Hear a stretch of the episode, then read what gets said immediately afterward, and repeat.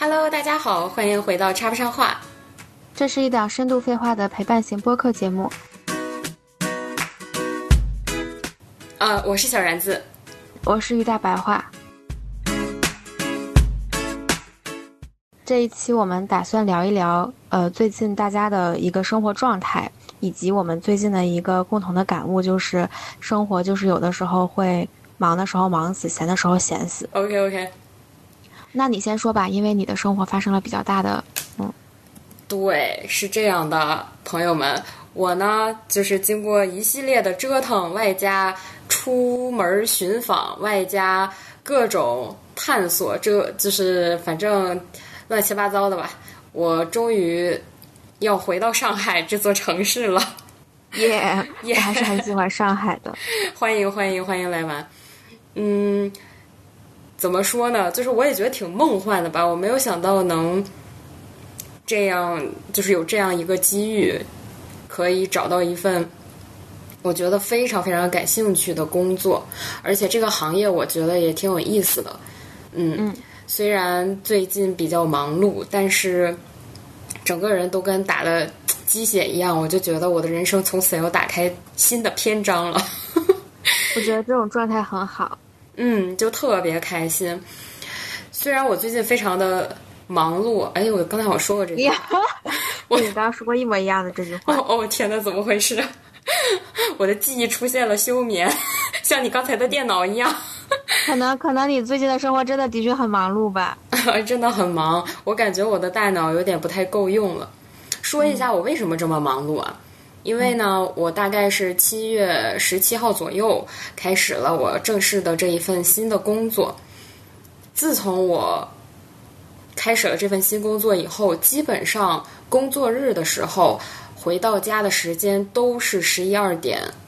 有的时候很偶尔很偶尔，可能末一天还会凌晨一点多到家这样。一方面呢，体的哦，你说，你先说。嗯一方面呢，是因为我现在住的这个地方确实是离市中心比较远了，所以我出一趟门儿大概要一个半小时左右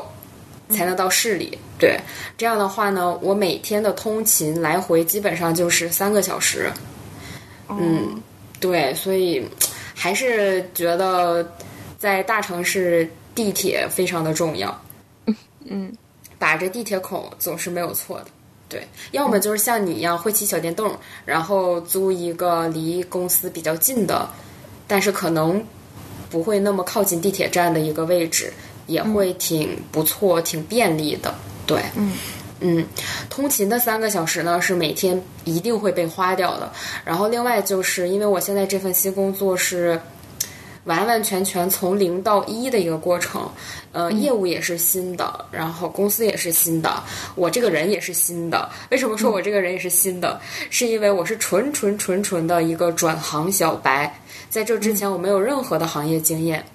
嗯，但是是刚好。所以我就觉得有的时候，呃，找工作真的是非常看机缘的一件事儿，就像我们选房子一样，真的有的时候真的就是天时地利人和这三个因素都到了，可能这份工作你就自然而然的接手了，就得到了这个 offer。嗯嗯，我觉得还蛮幸运的吧，然后也很感恩。就是我不知道，我我感觉我可能是积了一些阴德，或者是积积了一些阳德之类的，然后、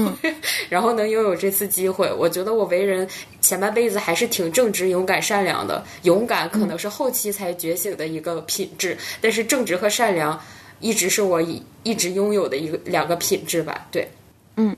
嗯，然后我好认真的在感激我自己。所以我对，所以其实每一天都处在很多繁琐的事情中，然后又没完没了的事情会涌进来去做、去学，嗯，所以是一个非常非常非常忙碌的状态。嗯，但是我整个人非常的开心，因为我觉得，哎，人在做感兴趣的事儿的时候，这种兴趣驱动啊，真的是会燃释放出更强大的能量。就感觉，哎，我今天虽然腰酸背痛，但是情绪非常的高涨，然后整个的人那种精神状态很饱满，就感觉有好像能够怎么说呢，就是抵消掉我身体的这种疲惫，对。但但是也不建议大家长期这样。我和我的小 leader 打算下一个星期调一下我们的作息，就是不要再呃熬夜熬得这么狠了，其实也是不好的一件事。嗯嗯。然后这个是我忙碌的第一件事儿。第二件事儿呢，就是由于我要呃呃，就是回来上海这座城市了，所以眼下比较紧迫的一件事情就是找房子。嗯。又非常非常幸运和。就是很巧的是，我有我有另外一位朋友，之前是在北京，然后呢，他在七月份也因为工作变动要来上海。啊，你们两个合租了是吗？对，而且不止我们两个，我觉得更更让我觉得神奇的是，我之前在上海的一位朋友，他刚好八月中旬他的房租也到期了。哦，你们三个合租了是吗？对，就当他得知我我打算留在上海的时候，就说：“哎，那我们其实可以一起合租。”我说：“我还有一位呃朋友要从北京搬来上海，也想跟我一起合租。”然后他就说：“那我们三个一起。”你们仨一拍即合是吧？对，我们就很开心。但是呢，我们就已经开始畅想我们。一起合租的幸福生活了，而且我上海那个朋友还有一只猫，所以就等于我和我北京的那位朋友可以白白得一只白得一只猫，对，然后就每天可以畅撸猫，这种就很开心。但是呢，现实是非常冷酷的。我们在我们打算是找一个四居室，因为我北京的那位朋友他现在呃办公地点非常的自由，他可以说现在是一位全职的自由职业创业者。对，然后也是有比较稳定的收入，每一个月。嗯，他怎么做到的？呃，是因为他相当于把他的主业的资源迁移到自己的副业以后，然后自己就单干了。你可以这么理解。嗯，对对对。所以我觉得他的自由职业之路转换的是非常丝滑和顺畅的。理解了，理解了。对对对，所以他的需求是。必须要有一间书房用来办公，然后一间卧室用来睡觉，因为他希望自己的呃起居生活和办公生活是可以分开的，就不要在同一个空间里面进行。就是他是一个不折不扣的工作狂，他要是在睡觉的地方办公的话，那可能就确实有点无法控制自己了。对，所以他其实希望自己有一个书房，而且这样的话，他的办公呃环境也会更加舒适。嗯。所以呢，我就觉得我们三个人租一个四居室是非常完美的一个选择。结果万万没想到，就是如此之难租。因为我的范围，我的不能说范围吧，我的目标地址是圈定在了一个比较偏远的呃地铁站附近的一个条件比较好的小区。对，嗯。嗯，我觉得这这个地方的，比如说房租的价格呀，还有自然环境啊，还有交通，呃，交通环境都比较符合我们三个人的需求，所以我就选定了这个小区。结果没有想到，这个小区由于是在上海比较偏远的地方，导致这个地方的房主基本上都是用来自住房子的，他们购买这边房产的目的，就导致他们非常的爱惜自己的房子。就导致他们希望能够租给一家人，而不是像我们这样合租的散客。就是他们总觉得我们这样的合租的人，无论男生，呃，纯男生合租、纯女生合租，还是男女混租，可能都会把他们的房子搞得很脏。所以他们就挺多房东吧，我觉得心气儿还蛮高的，就是希望能够有一家人来住，呃，就是不不租给我们这样的。合租的人，就无论我们怎如何推销我们自己，比如说我说我们三个人就是工作都非常的稳定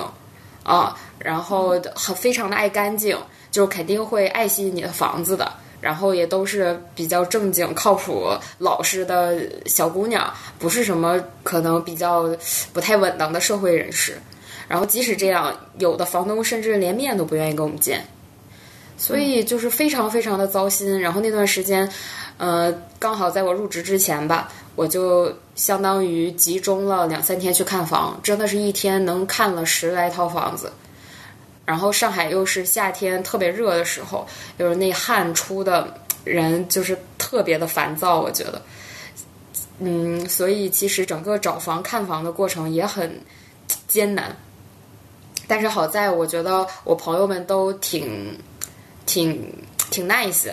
就是比如说呃北京的那个朋友，他就非常的灵活，他就觉得就你们看好就行，我没有那么多要求，然后他的基本需求是要一个书房一个一个卧室嘛，然后他这个。只要满足了以后，其实其他方面都蛮好说话的。然后另一个朋友呢，由于我后期入职了以后没有办法再继续看房子了，然后他就开始代替我们其余的两位，然后继续去实地看房，然后包括跟房东交涉，我觉得还蛮不错的。而且最后其实签约是我那个上海本地的朋友，就是自己一个人去签的，因为那天我要上班，然后北京的妹子还没有搬到上海来。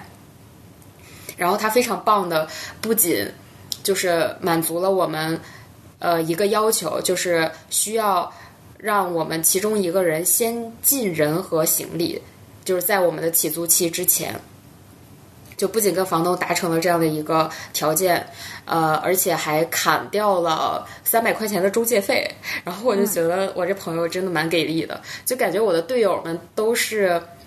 给力的队友就是没有那种拖后腿或者猪队友或者很难伺候的人，所以我就对我们这次的合租又更充满了信心和期待。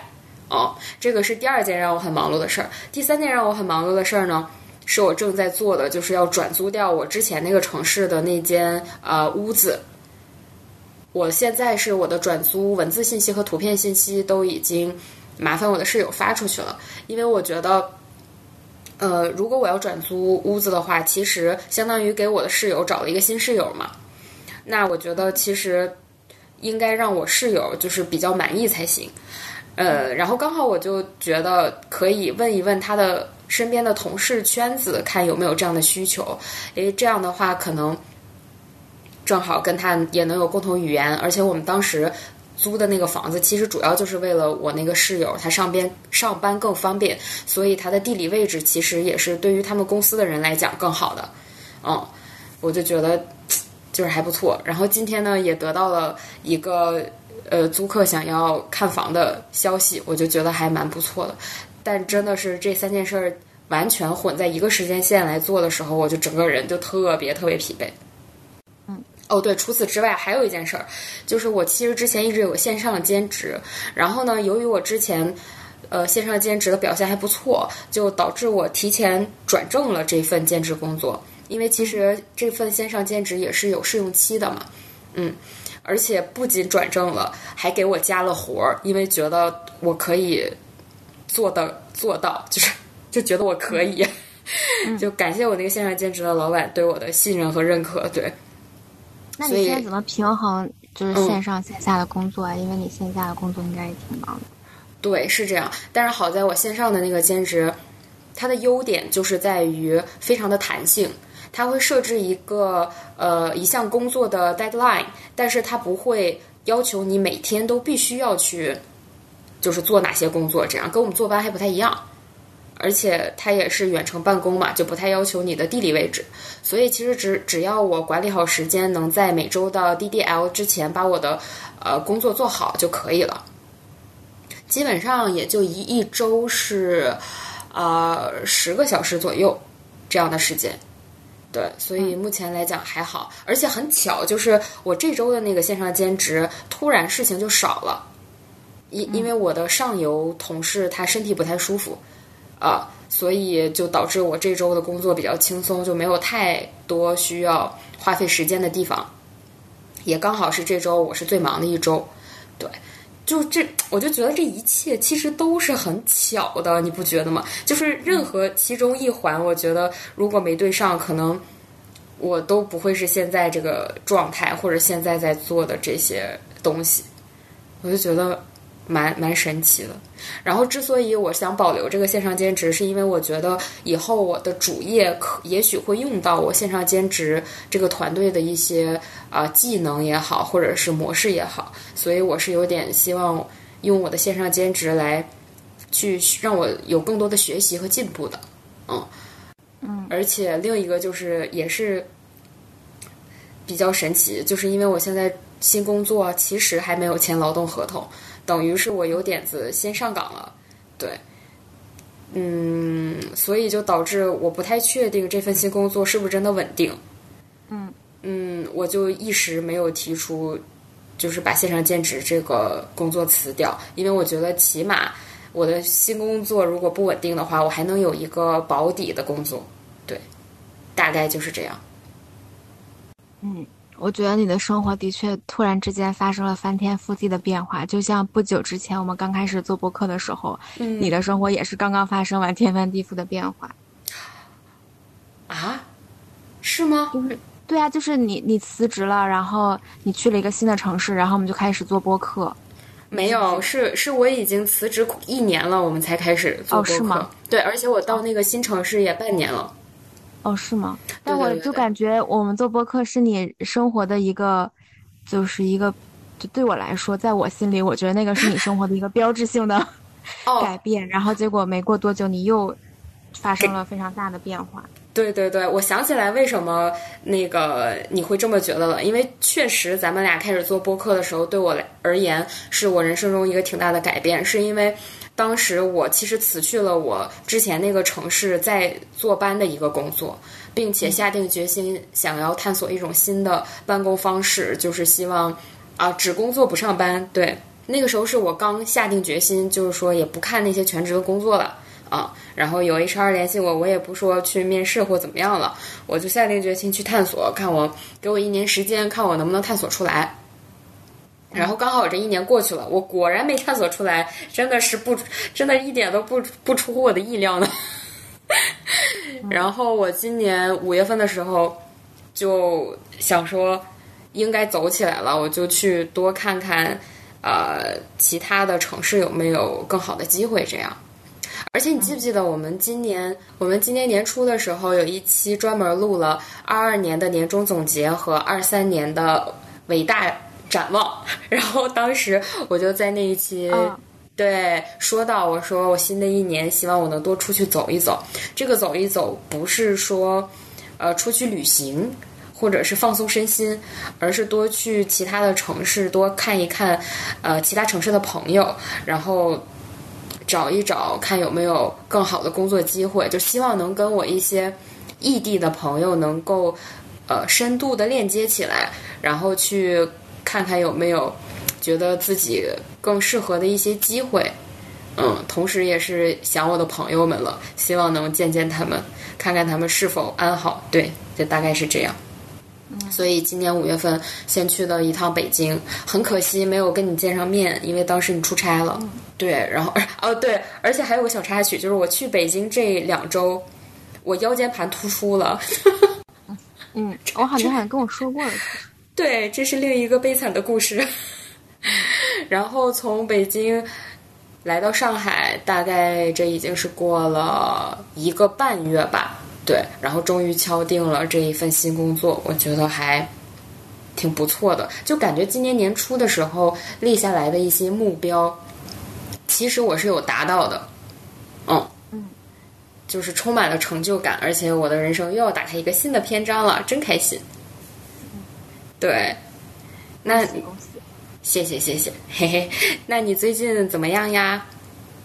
我觉得我的我的我的生活在你的这种人生的天翻地覆的变化，也不算天翻地覆吧，就是一个非常欣欣向荣的变化下，嗯显得非常的不值一提。但是，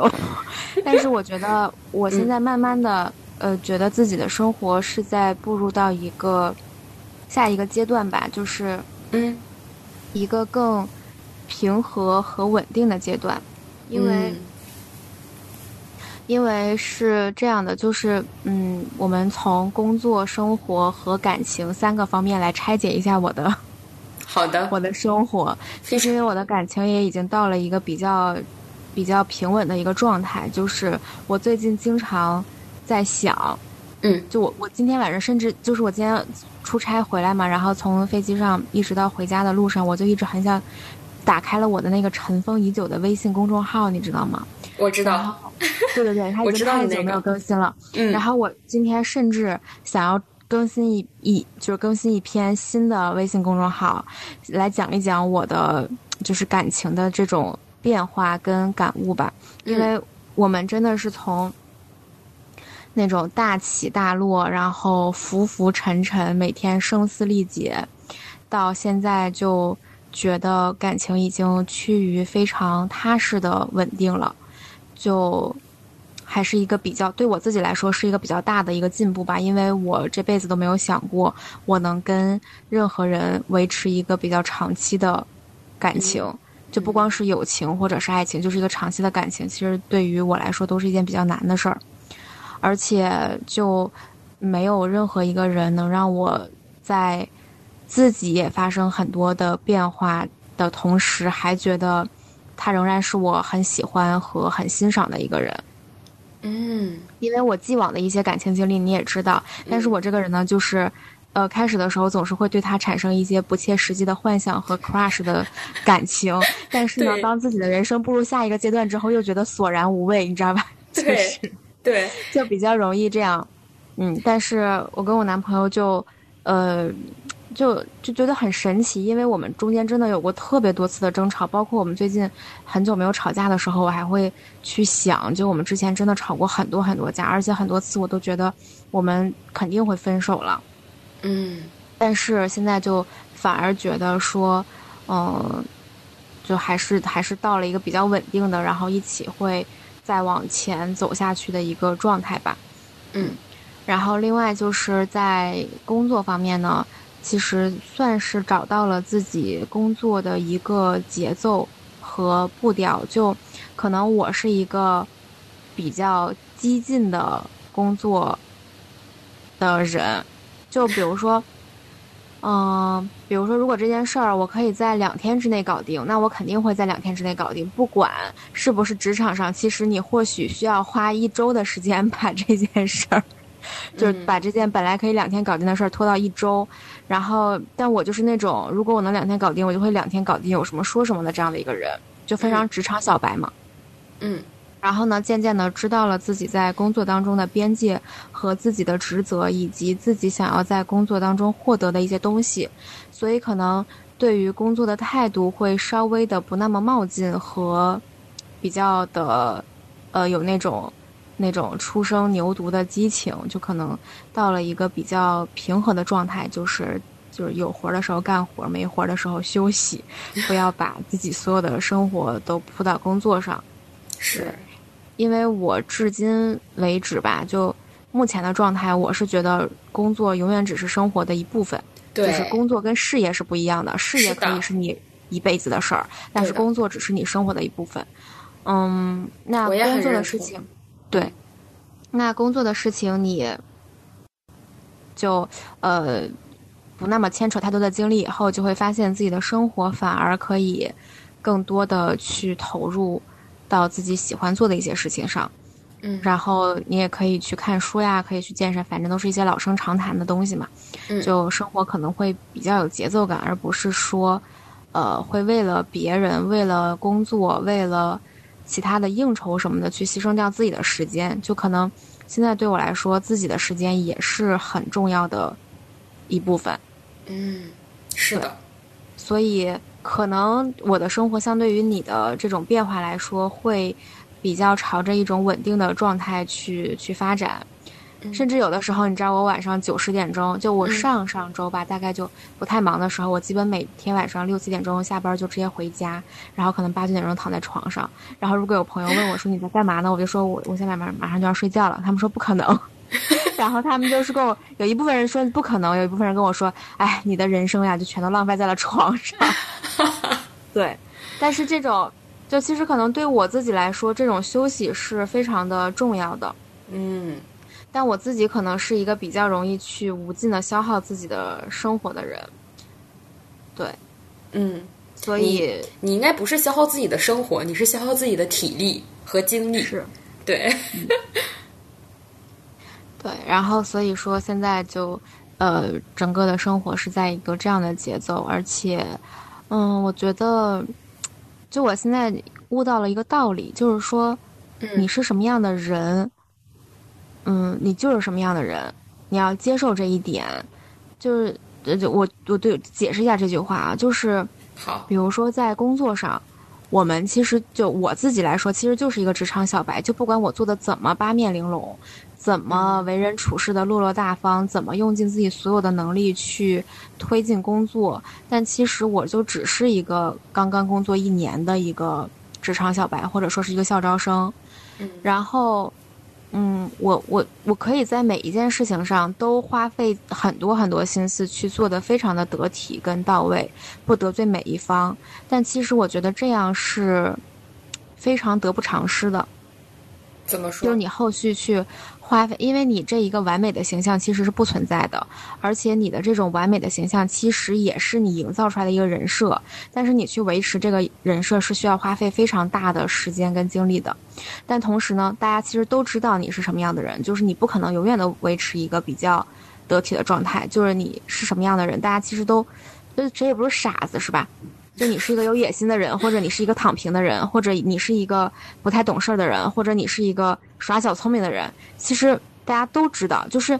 你对于职场上所有的人都会有一个自己的认知，其实所有人对你也会有一个认知。而且我我我的感觉就是，大部分人对于你的认知其实是趋于一致的，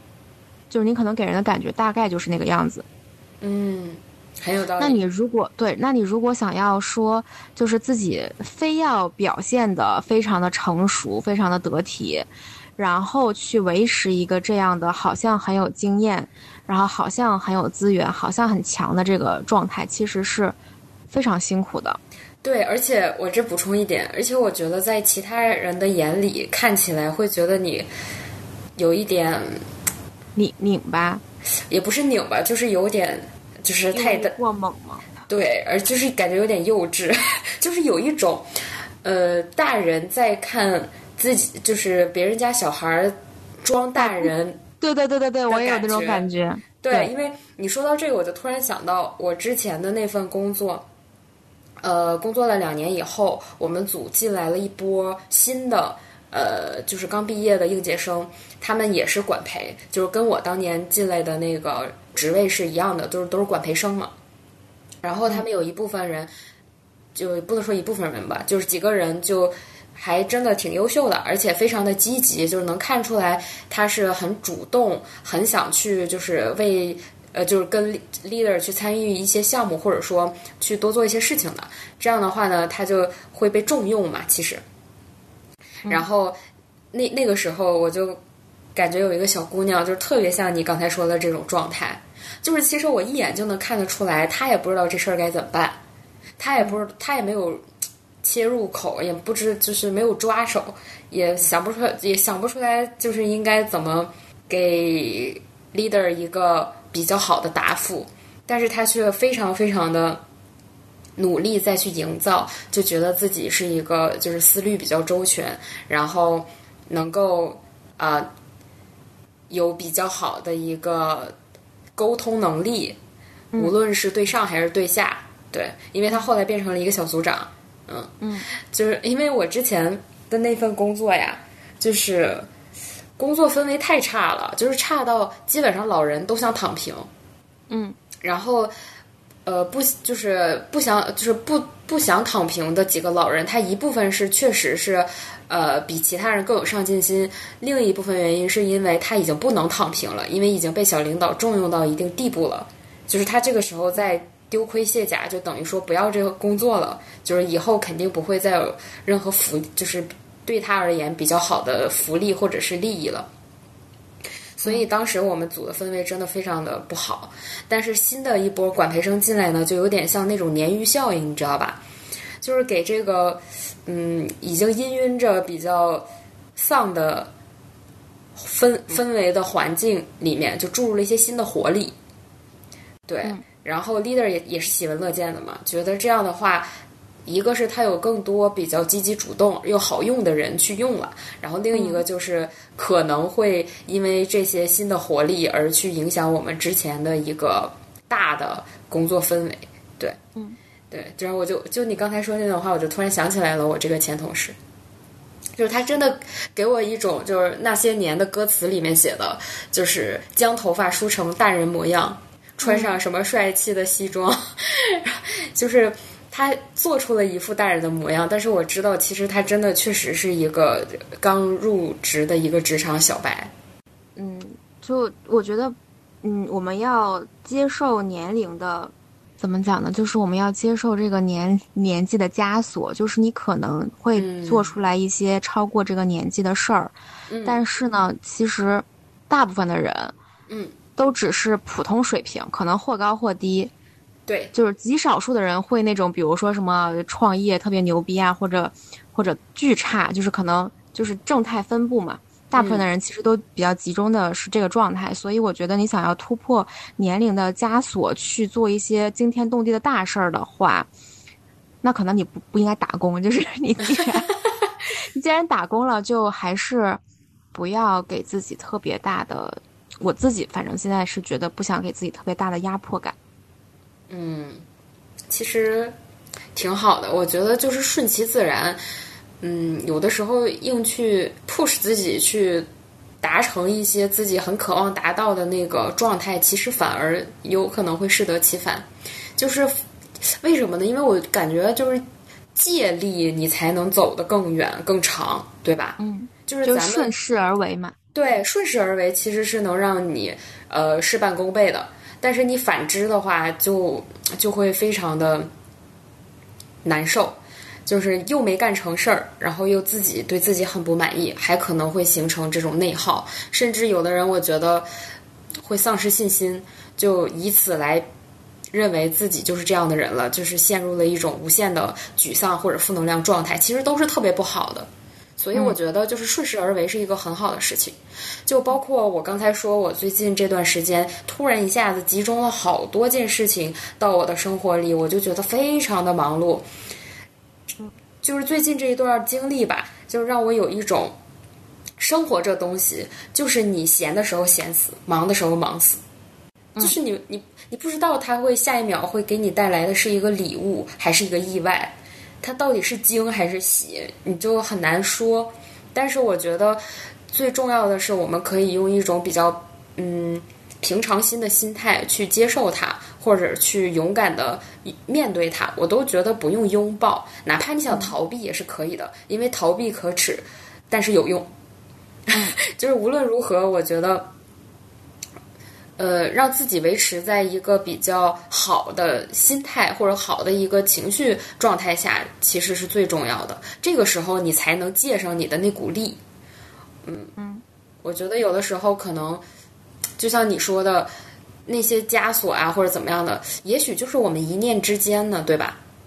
你看，你之前还觉得就是自己希望怎么怎么样，但是现在你就觉得，嗯，我们应该去冲破这个枷锁，或者说，我现在就趋于了一个各方面都比较走向稳定的这样的一个状态，然后你也慢慢变得很松弛。我觉得这就是一件很好的事情。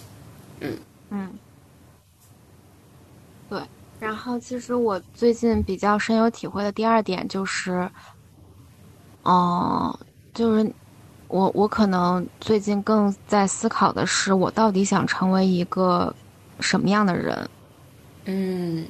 这个问题可能会比较的大，但是我想要我想要在一个比较小的点切入，就是，嗯，我可能更想成为一个就是。把生活和工作平衡的很好，然后在生活上很快乐的人。嗯，就我有一天给我男朋友发了一段话，是我在一次出差的飞机上去翻我之前的备忘录，然后发现我在很久很久之前，哎，我找一下这个图片啊，就我在很久很久之前说我自己希望自己成为一个什么什么样的人，然后我就发现，其实我就莫冥冥之中就。就成为了这样的人，我找一下这个，这还挺有意思的哦。你你凹什么？因为我也有这种感觉，就是嗯有的时候，呃，也，但是我的感觉可能不是说成为这样的人，而是就是我想做到什么样的事儿。嗯就是我，我也没有很迫切啊，就是说希望我近期一定能做到，但是我真的一直有这个愿望，我就希望自己能达成。然后我有的时候真的就是过了几年之后，然后发现，哎，我好像就做到了。嗯就比如说我现在这份新工作和我现在接触的这个新的行业，其实在我几年之前我就挺感兴趣的，但是我苦于一直不知道如何入行，就如何转行，其实跨度蛮大的，因为现在。我觉得求职市场面临着一个死循环，就是大部分的非应届生或者非实习生的岗位，它都是需要你有一定的行业经验的。但是呢，想要转行的人，他往往就是没有行业经验，因为他要转行啊，他连进都没进入过这个行业，如何有经验呢？他就是一个，哎，就是一个相悖的一个这么一个事儿吧。所以之前我也很矛盾，也很痛苦，因为觉得。其实也有挺多感兴趣的方向和行业，但是我苦于不知道如何迈进去。嗯，但是后来我就真的也是一段机缘巧合之下，就几年之后，我发现我达成了。嗯，就是很奇妙。对对，对，就关于你刚刚说的那个，就是换工作的那个悖论，我觉得就好像说大学期间你想要转专业，必须得考到年级排名靠前百分之五还是前百分之几才能转专业一样。啊、对，你就明明都已经考到了，对对对。然后我找到了那个，我找到了我当时，哎，我真的是一个胸无大志的人。我可能在二零二二年的时候，还是二零二一年的时候，就写了一个备忘录。那个时候我自己还很喜欢写东西，你应该知道的，嗯而且还稍显矫情，就不太爱说人话的那种。然后我当时给自己的那个。就是自己的期待，就是可能未来我会成为一个拥有八百个爱好在身、一无所长，但是却无比快乐。就我觉得，我现在正在经历着 这样的生活。就是我的确有很多的爱好，就可能今天想干个这个，明天想干点那个，但是哪个可能都不是特别擅长的。事儿就可能比刚入门的那个可能要擅长一点，但是哪个都不是很擅长，但是我却对这些的爱好觉得特别的快乐。嗯然后，呃，对，然后我那天，呃，就我最近突然就觉得说，我更想成为一个看起来非常的，嗯，平和和快乐，而不是一个看起来非常工作狂的人，嗯因为我其实好像并不喜欢自己成为一个工作狂，就我喜欢自己的生活就是悠哉悠哉，然后每天觉得很自得其乐。那样的状态可能是我比较喜欢的状态。那你如果说让我看起来像一个女强人，然后每天飞来飞去，每天忙这个忙那个，然后到特别晚，呃，就抛家舍业的那样的，我可能觉得那不是我想要的生活。对，嗯这个其实是对我自己来说是经历了一个比较大的人生的转变的，因为我之前可能会希望自己成为一个女强人。对，而且你还吐槽过，你说你觉得你特别不理解，有一些朋友就是想要自己的生活，就是想要养养花、撸撸嗯养养猫，然后每天给花浇浇水，这种生活，对我记得。对，所以你的转变真的蛮大的，这个思想上。对，然后，所以我我是为什么有了这样的感受呢？是因为我看到了，嗯、那种就是非常女强人的人，但是我发现我我不喜我我我并不欣赏他们那样的状态，嗯因为嗯我觉得他们看起来非常的，呃，就是当然他们的努力工作的状态非常值得我们学习，我也很敬佩他们，但他们让我看起来觉得他们的生活非常的干瘪。就我觉得他们的生活没有任何值得他们为之奋斗的事情了吗？他们为什么非要在工作上这么卷？而且那种卷是我完全不能理解的卷。嗯，就我我我其实挺能理解的，你能理解我，还是能理解他们？你俩我都能理解。嗯对，因为我觉得你说的很卷的那一部分同事啊，我感觉大概把他们分为两种。第一种是不得不卷，其实有的时候你的身上一旦背了房贷、背了车贷，上有老人，下有小孩儿，你就是没有办法，你就是得在你的工作里面闯出一片天，就是得升职加薪，你才能更好的获得钱这个一般等价物这个货币，然后从而去维持自己的生活。这个其实是需要满足一些生活基本需求的状况。嗯，另一种非常主动的卷，非常主动的卷这一波人呢，我也挺能理解的，因为对于他们来讲，工作可能就像你，呃，在生活里的爱好一样，就是他就是喜欢这个事儿，他就是喜欢工作给他带来的成就感、价值感，还有使命感，他就是觉得这个东西是可以弥补，呃，或者说替代，呃，他的生活里。做一些其他的事情，给他带来的这种刺激的是一样的，而且他们只不过就是把他的兴趣爱好跟他的工作相当于混为一谈了，而且更加的一致和专一，就可这一个事儿，就是往死里往就往死里拼命，往死里研究，往死里玩儿。嗯嗯，所以就这两种状态，我都挺能理解的。然后你我也挺能理解的，是因为我也是一个挺热爱生活的人，就是虽然有的时候在生活里面略显不修边幅吧，但是我还是 觉得，嗯，就是我的人生中不能只做工作这一件事儿，我需要有其他的事情，要不然过于单调了。对，对。然后我还想补充一下，就是，嗯嗯。就的确，他们有那些房贷车贷的，呃，或者家里有孩子的，他们工作那么努力，其实我是能理解的。嗯我也觉得就是这种想要给孩子一个更好的生活，或者想要为自己有一个更好的生活状态，这无可厚非。但是我我觉得那一些让我看起来比较的，就是干瘪的人生那样的是，我觉得，哎，就是我不知道他们在干嘛，就是，就是我我。我真诚的，我嗯，我从内心里真诚的觉得，他们除了工作以外没有任何的生活，有些可悲是吗？有些可怜。对，对，我不想成为那样的人。我觉得那个是我非常，啊，觉得这个世界上难道都没有一个人让值得他去爱的？就不能？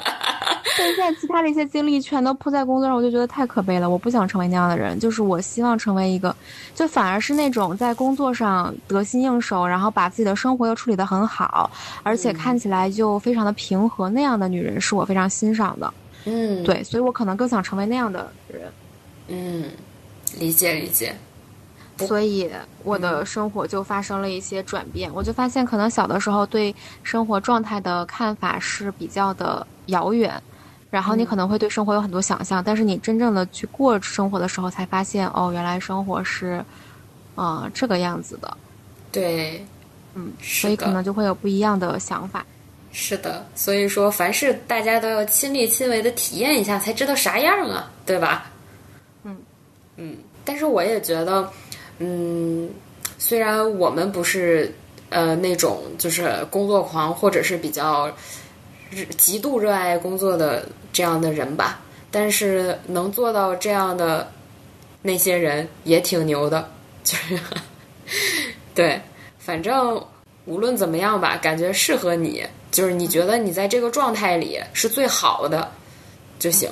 对，是，然后对，还有就是我发现，当你的生活很清闲的时候，一定要抓紧时间去休息，嗯。太对了！不要不要焦虑，不要觉得很愧疚，不要觉得，嗯，我最近这么闲是不是不对？不会的，我跟你讲，当你的工作扑面而来，然后 每天东奔西跑的时候，你绝对不会，你会很希望有一个放松的时间，而且你就会意识到那些万恶的资本家才不会在乎 你工作有多辛苦，所以你在你清闲的时候，也不要觉得你愧对自己那份工资。是的，就是顺其自然，还是那句话，就是顺势而为，借力而行。就是他现在既然给了你这个休息的空间，那你就享受它，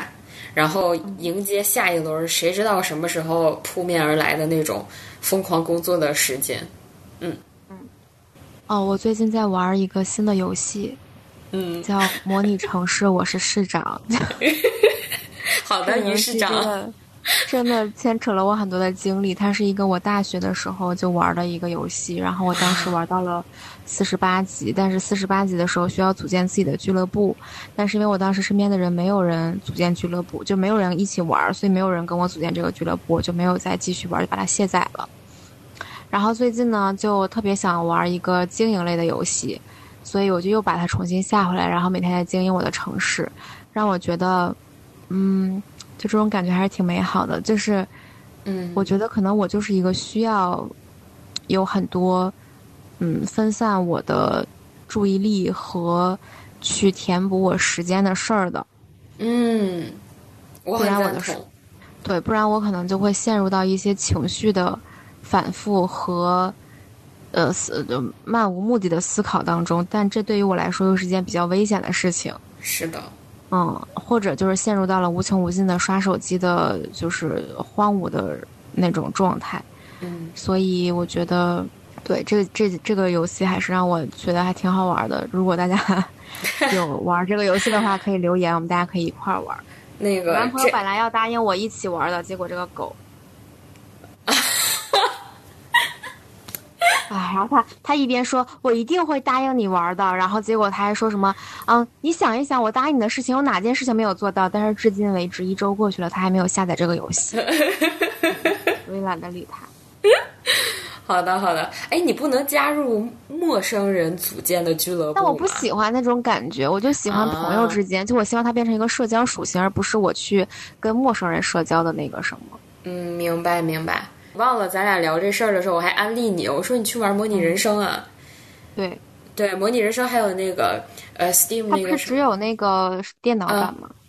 呃，我记得之前好像手游 App Store 里我好像也看到过，但是至于是不是正版的，我不太清楚，或者是是不是需要就是付费才能有一些功能，我忘了。其实我玩过一阵儿，但是后来就是也是就不玩了，因为我对于这种。模拟经营类的游戏就是真的非常不感兴趣，而且非常的没有，呃，恒心和毅力，就我不太行，所以就没怎么玩。对，但是模拟人生那个 PC 版确实就是做的很好，然后也是很有名的一个游戏。就是我有一个呃大学的同学，他好像到就是现在还在玩，就是他特别喜欢这个游戏，因为他也特别喜欢玩那种经营。经营类的游戏，对，然后还有一个游戏就是之前我推给你的那个，呃，Steam 的那个叫什么来着？City City Line 啊，还是什么 Skyline？就是那个对，然后那个也是评价不错。我搜一下那叫啥来着？我记得咱俩还聊过《都市天际线》，应该是。对对对对对，对它的那个中文名好像叫《都市天际线》，然后好像 Steam 上面是就是中英文应该都有，嗯。就是感兴趣的朋友们也可以去搜一搜这个游戏。我怎么突然变成一个游戏推广人了呢？很神奇，对。哎，我感觉突然感觉咱们节目格局打开了，就是继上次还是上上次来着，你大力的推行这个 CPB 之外，然后我们好像也能推推荐一些游戏了，就感觉，嗯，对。就是是不是我们了安利安利播客那个什么？对，突然安利播客，对，突然变成那个种草播客了，就还挺有意思哦。那个对，天际线那个游戏英文是 City 呃 Skylines，就是那个也就是评价不错，是你自己去建造城市。好像据说我看过评论是说有一些呃建筑专业的人就是对这个。游戏好评度还蛮高的，嗯嗯，就可能是觉得比较，呃，在在专业性方面比较高，然后比较符合可能我们真实的那种情况。好的，那我们的案例就此结束。对，哦对，在这儿小小的提醒一下，就是我们的节目由于最近。我非常的忙碌嘛，然后也在本期节目中就是跟大家交代了我最近在忙啥，所以呢，可能我们这档节目插不上话，以后会两周更新一次。对，嗯。嗯，就是在此更正一下我们的更新时间，然后我也在节目中发布了节目的公告。嗯。嗯，我是希望能一直做下去我们这个播客的，就是哪怕不看数据，因为之前有看到过听友留言，就是蛮珍贵的啊，因为我们的评论区其实还挺无人问津、门可罗雀的，然后。然后当时就有一个听友说，就是他听了一阵子，然后然后第一次留言，就是觉得每一次听我们的播客，他觉得可以获得力量，或者说心情不好的时候听一听，觉得还挺开心的。然后当时就他就说希望我们能一直做下去。我当时其实特别感动，而且很开心，就是因为一开始其实插不上话这个节目就只是我和于大白话两个人想要。自嗨的一个这么自己狂欢的小乌托邦吧，就是给自己建造一个精神乌托邦的一个小地方，但是没想到还能够，呃，就是影响到别人，这个是挺意外的，然后也挺让我感动的。我觉得可能虽然我们现在影响的人非常的少，就是可能一个手指头都数得过来吧，但是我也觉得是一个很，就是很让我欣慰的事情，我也觉得很开心，然后也。也让我更有动力了，就希望我们能一直做下去。好的，你没有什么要说的是吗？因为感觉我在这发表了一大长串的什么感人肺腑的那个讲话，然后你突然特别沉默。对，就是其实，呃，说实话，我对于这个播客的投入的时间肯定不如你多，嗯，但是它呢，的确是